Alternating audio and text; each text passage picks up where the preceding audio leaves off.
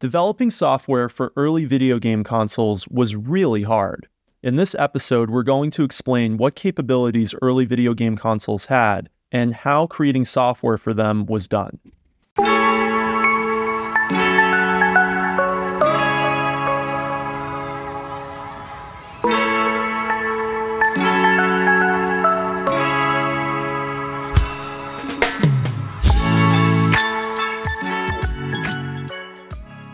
Welcome to Copec Explained Software, the podcast where we make computing intelligible. In this episode, we're going to discuss the early era of video game consoles.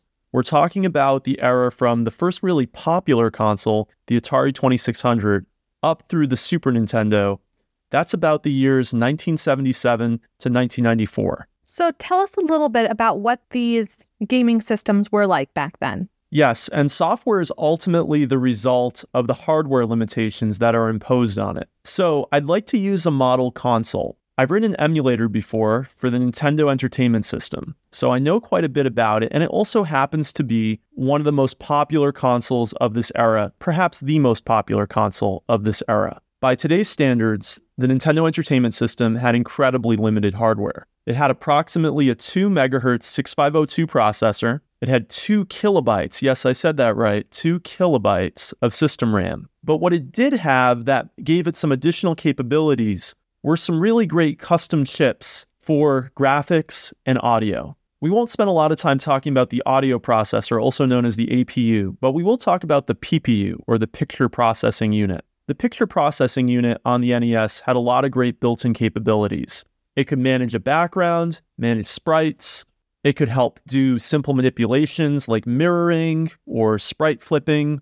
It could keep track of 64 sprites on the screen at any given time, and it had RAM dedicated to maintaining those sprites. It had RAM dedicated to keeping track of the different graphical elements that can be displayed on the screen.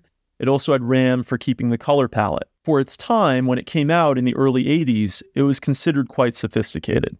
So that's a really rough overview of the hardware in the NES. Even with that pretty good picture processing unit and the custom APU, it still was incredibly limited. So it was quite a challenge for early software developers to build games for the NES and other consoles like it. Yet, thinking about the NES again, some of the most iconic titles of all time were built for it. Things like Super Mario Brothers or The Legend of Zelda. How did they do that on such limited hardware? What programming language did they use? Well, anytime you're in an incredibly resource-constrained environment, you want to go low level. You want to get as close to the hardware as possible so there's no overhead, because you can't be using your limited hardware resources on abstractions. So almost all games programmed for these early consoles were programmed in assembly language.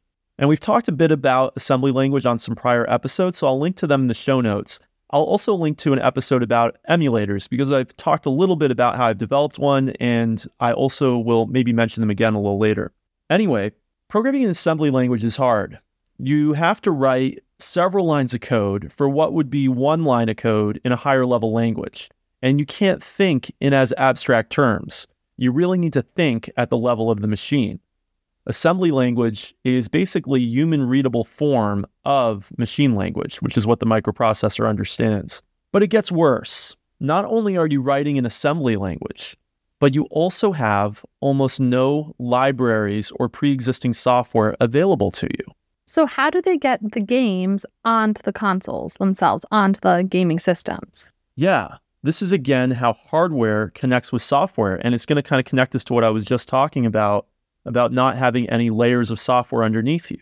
So the games on these early consoles we called cartridges. And the cartridges were literally a hardware chip wrapped in plastic that you inserted into a receptor on the machine that then read from the hardware chip. And the hardware chip was ROM, read-only memory.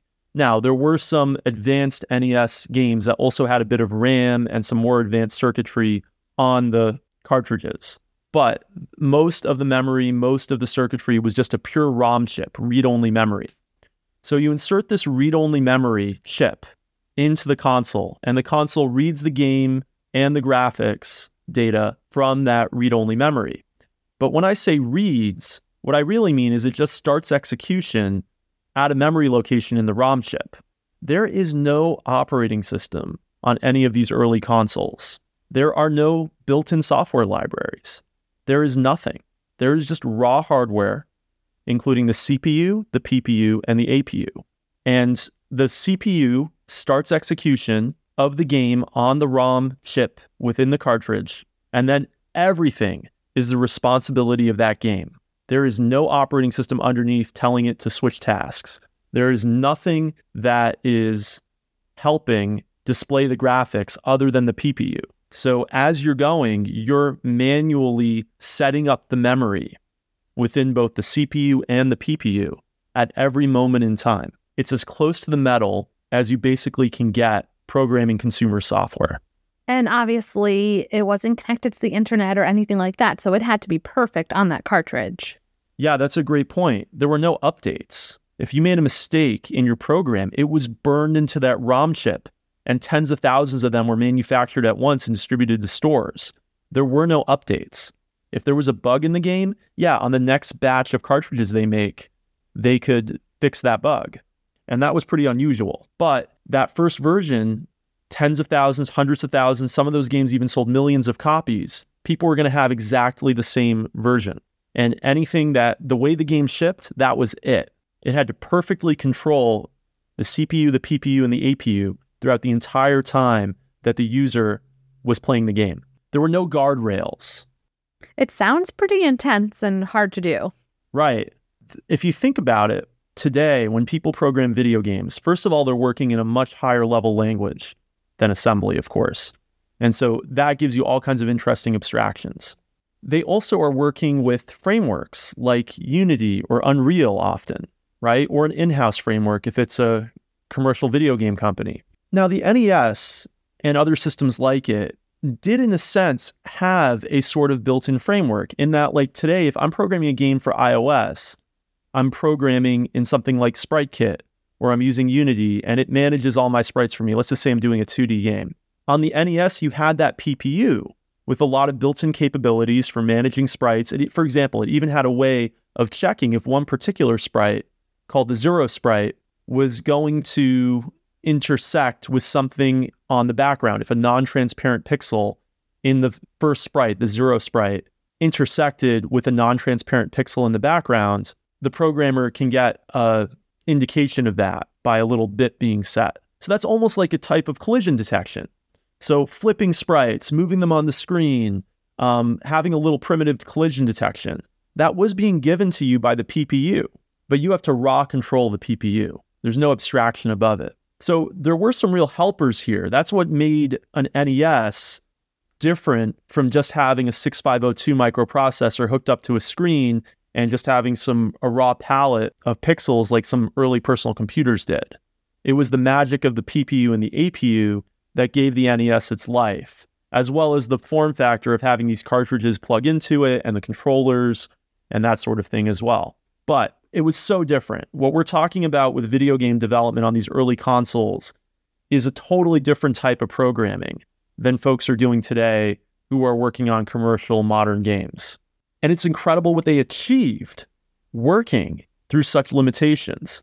Oftentimes, working with limitations is actually a driver of innovation. And we see that certainly with some of the incredible early games. I mentioned a couple of them earlier that came out in this era. And by the way, if you play a game like Super Mario Brothers, right, the physics are actually pretty good. Like the way that Mario jumps and the way that he interacts with his environment, and the animations are incredibly smooth.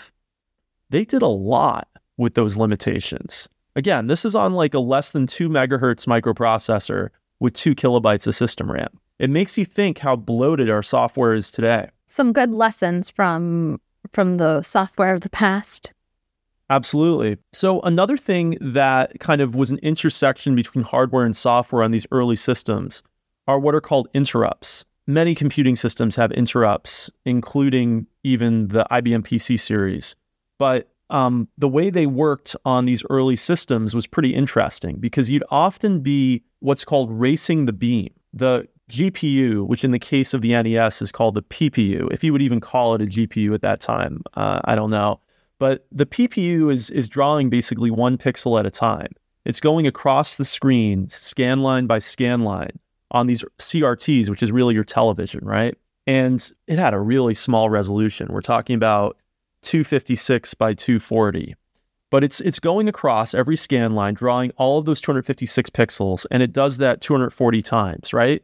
And you actually, it's very hard. There were a few games that did it, but it's really hard to actually change the graphics while it's drawing that whole frame, while it's drawing all of those 256 by 240 pixels. So the only time you can really update the graphics is when it's done.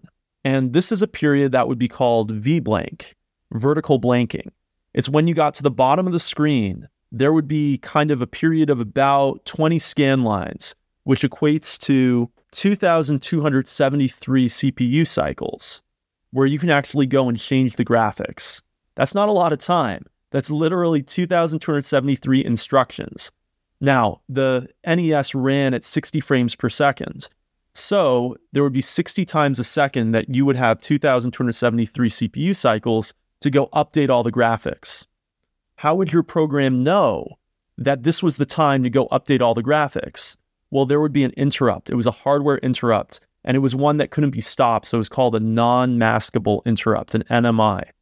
And it would fire and say, hey, it's the V-blank time to your program. And a certain part of your program would automatically be called just based on a memory location when that NMI executed. And so it would jump to that part of your program automatically. Again, this is hardware control. There's no operating system. There's no control software. But this hardware control would cause this part of your program to run. And that part of your program in those 2,273 cycles would have to go and update all the graphics. I wanted to talk about this because you see how programming these early machines was a true symbiosis between hardware and software, and really dictated by the limitations of the hardware, which is very different than how we program today. Today, we're always programming in abstractions, and we're often not even thinking about the low-level hardware. Not too much, at least. Maybe if we work on engines or we work on the graphic subsystems, we're thinking more about the hardware. But often, that's going to be a separate job or turned over to a framework maker like Unity or Unreal, instead of the responsibility of the end programmer. So I think when we look back on this era, we can just be amazed by the achievements of these early video game programmers, what they did with such limited resources. But what stands the test of time, people are still playing these games today, I think, is really the gameplay. It's incredible the type of graphics and even sometimes physics that they got out of such limited resources. But what stood the test of time and we're still living with are the genres that they invented, from platform gaming to RPGs, et cetera, they all existed there on these early consoles, and they did it all with such limited hardware resources. Okay, thanks for listening to us this week. Rebecca, how can people get in touch with us on Twitter? We're at Copec Explains, Kopecexplains.